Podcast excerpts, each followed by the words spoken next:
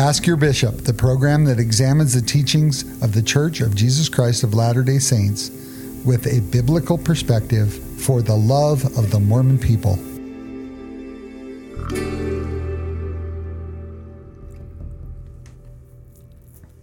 Hey, welcome back. I'm Lance Earl, and today we are going to talk about a strange thing that we see among the Mormon people, or that I see among the Mormon people all the time. It's something that troubles me so deeply, that breaks my heart, makes me cry out as Paul did in, in Romans. He said, my heart's desire is that my people Israel would be saved. He talks about them having a zeal for God, but not unto righteousness. He talks about them leaning on their own righteousness and rejecting the righteousness of God. And so instead of me quoting Paul's words exactly, my heart is, my heart is that my people, the Mormons, would be saved.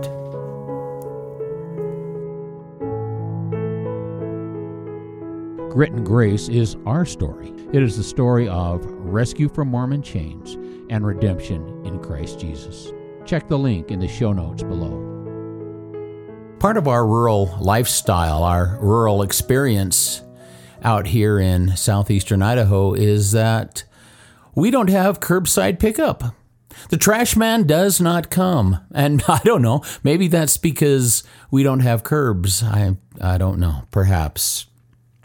Anyway, this means that every few weeks I have to load my stinky overfilled garbage cans in the back of my pickup truck and head for the dump. Now, this is not my favorite thing to do, but even in this stinky business, we have opportunities to meet people and share the gospel. And such it was just a few weeks ago. I was driving home from the dump when I passed the house of a man who had been a close friend when we were Mormons. We were a little bit, uh, well, we're still friends, but we don't speak much anymore. And he was in the yard, he waved, and so I thought, well, this is a good time to stop. I, I stopped, I turned around, and we began to visit. We caught up on each other's lives. We talked of our children. We talked of what's going on in the community. And then I asked him a question that, well, it, it really changed the tone of our visit. I asked him if he had a God-given assurance of eternal life. I asked him if he had a positive belief of where he would go and what would happen to him or his family or his children, his wife, when they die. And he said, no, not really. I shared First John five thirteen, which is one of my favorite passages. And in essence, it says, Now, now this is John when he's got a lot of miles on his odometer. He's got a lot of miles. He's an experienced apostle. And he says, I write these things that you may know if you have the Son, you have life. I assured him that right now, in this moment, in this instant, in this hour, I have eternal life with God. If is my last breath, my next breath will be with God. These are things that I know that I can rest in. And I asked, do you have anything like this in your life? He said he didn't. I I told him, you know, I would return to Mormonism for an equal or better assurance from Mormon scripture, provided that that assurance, provided that that assurance can't be contradicted by other equally binding Mormon doctrine or scripture. I shared with him how I had made that same challenge to his bishop and stake president years ago, and that they had promised to return in a week with a better assurance, and I'm still waiting. I told him that he could baptize me back into the church if he could provide that better assurance. And oh, I wish he could, because honestly, a return to Mormonism would fix so many of my problems right now. I'm estranged from friends and family and community. And if Mormonism were true, oh, what a blessing it would be to heal all those broken relationships with a simple return to the church. But the fact of the matter is, there's dozens, dozens upon dozens of scriptures that contradict the promise of John. If you believe the Mormon gospel, you have to reject John's promise. And if you reject John's promise, if I reject John's promise, I have no assurance of eternal life with God. You hear a knock and open to find two young men with white shirts and black name tags. Are you prepared to share the biblical Jesus, or will you simply send them away? Ask Your Bishop dot com is here to help. He confessed to me that the reason that he doesn't have this assurance is probably because, well, he doesn't read the scriptures. He told me that he doesn't read the Bible, but in addition to that, he says, I don't even read the Mormon scriptures. I don't read the Book of Mormon. I don't read the Doctrine and Covenants or the Pearl of Great Price. So he is a man, and, and it breaks my heart, he is a man with no assurance and seemingly no motivation to go and find what assurance God would give him. I suggested that he and I sit together, open up those books that he holds to be Scripture. So our discussion wouldn't be limited to just the Bible, but we could also open the Book of Mormon, the Doctrine and Covenants, and the Pearl of Great Price. And with these books open before us, search for God and look for answers. I, I said, why can't we do this? Can we do this? And he said, no, no, I'm not interested in doing that. He told me, he told me the strangest thing. He said, uh, I, I don't know enough to leave Mormonism, and so I'm going to stay. And I replied, based on what you have just told me, you don't know enough to stay.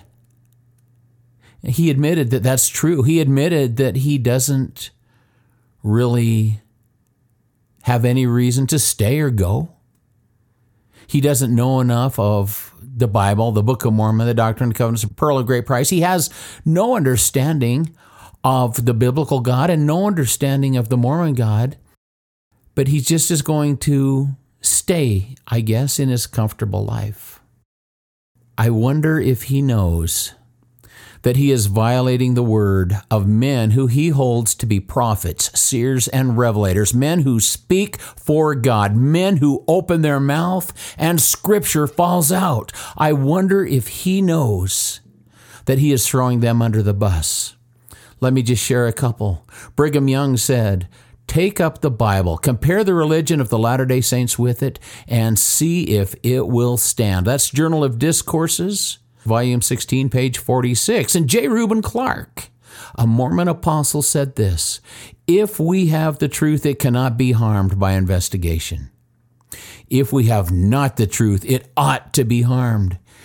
You see, these men have given my friend a mandate, a mandate. Go pick up the Bible, study it, compare it with Mormonism, and see if Mormonism will stand. They have given him a mandate to actually harm the Mormon church should he discover that the gospel of Mormonism is false. But not only do this man's most exalted leaders demand this of him, he is actually commanded in Scripture. Consider this commandment from the Mormon God.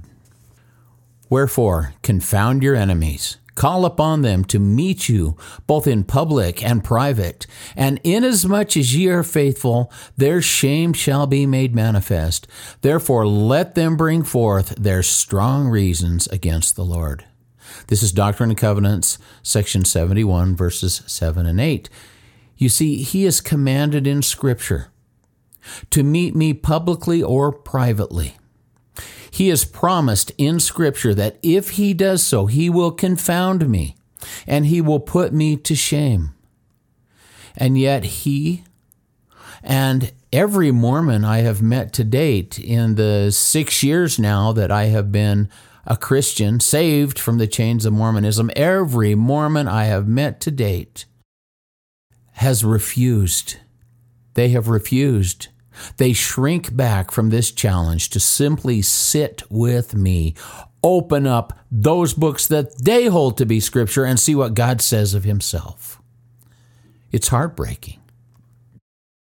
I can't begin to comprehend the strong delusion that this man embraces.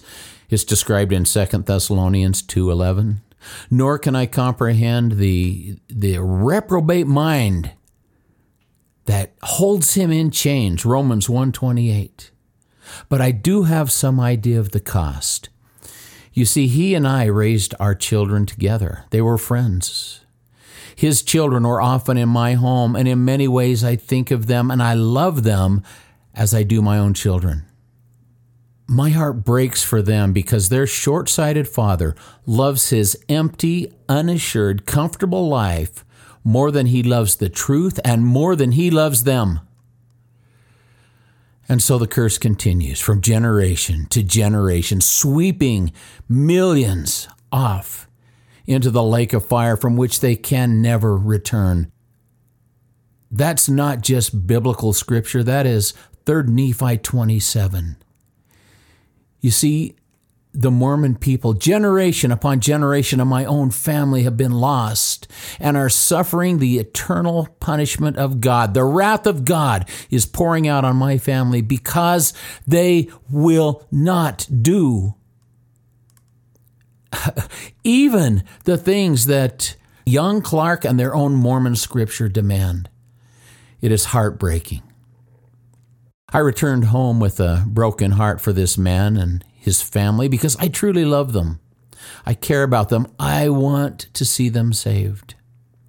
It occurred to me that I could have and perhaps should have stopped by his home on the way to the dump and offered to transport his testimony of the Mormon gospel to that stinky place. The garbage dump seems an appropriate disposal site for such a useless thing. Certainly, if I had taken it, he would have never missed it. Now, as is our tradition, we have a few questions for Mormon bishops. If you are a member of the Church of Jesus Christ of Latter-day Saints, we encourage you to take these questions to your bishops and see if they can provide an answer. If they can, if their answer makes sense, if their answer can be tested against Scripture and it lines up, that's awesome. Stay right where you are. But if they can't, can we talk more? Question one.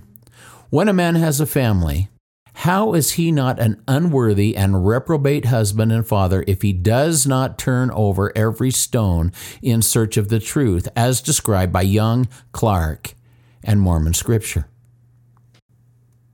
Question two. Are you willing, Bishop, to sit with me, open your books of Scripture, and appeal to them in search for the one true God, as you are commanded to do by Young, Clark, and Mormon Scripture? Question three.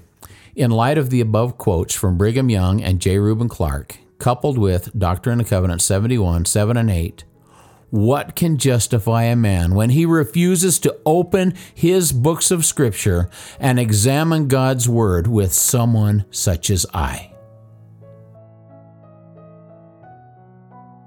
Thank you for listening. Ask Your Bishop podcast is hosted at Google Podcasts, Stitcher, Spotify, and other major podcast outlets.